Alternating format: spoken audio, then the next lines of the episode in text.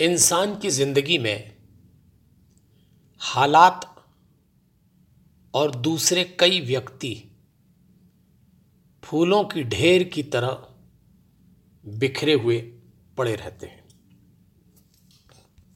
हम फूलों के ढेर की कल्पना इसलिए कर रहे हैं कि फूल कली के रूप में होते हैं, फिर ताज़ा पूरा फूल बनते हैं और उसके बाद मुरझाते हैं। स्थितियों और व्यक्तियों के साथ ऐसा ही होता है। यदि आपको ऐसा लगे कि ज़िंदगी में उलझन शुरू हो गई, कुछ समझ नहीं आ रहा, किससे सलाह लें? कोई गुरु मार्गदर्शन करने वाला नहीं मिल रहा तो किसी मंदिर के बाहर या किसी माली की दुकान पर फूलों से माला बनाते हुए किसी को देखना। हमारा तो सुझाव ये है कि आप खुद भी महीने में एक हाथ बार बिखरे हुए फूलों को इकट्ठा करके माला ज़रूर बनाइए। क्योंकि माला बनाना जीवन को क्रमबद्ध करना जैसा है। जैसे बिखरे हुए फूल एक श्रृंखला में एक धागे में पिरोते हैं और माला बन जाते हैं।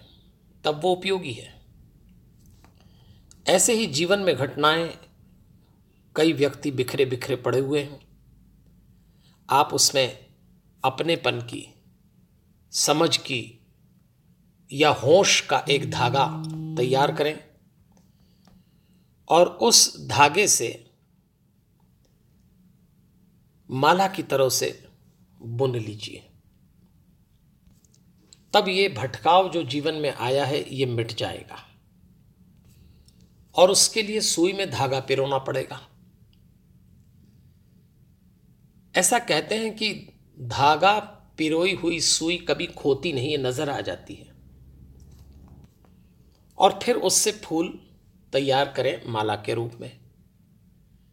आप पाएँगे, जीवन यदि ऐसा गुथ गया क्रमबद्ध हो गया। तो जो दो नाव पर पैर रखकर हम ज़िंदगी काट रहे हैं, शरीर, मन और आत्मा को उलझा रहे हैं,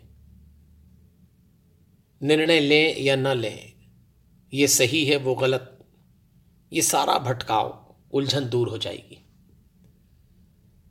बस माला बनाने की कला आना चाहिए। जीवन बिखरे हुए फूल की तरह समाप्त न हो जाए। इसे समय पर गूंथ लीजिए।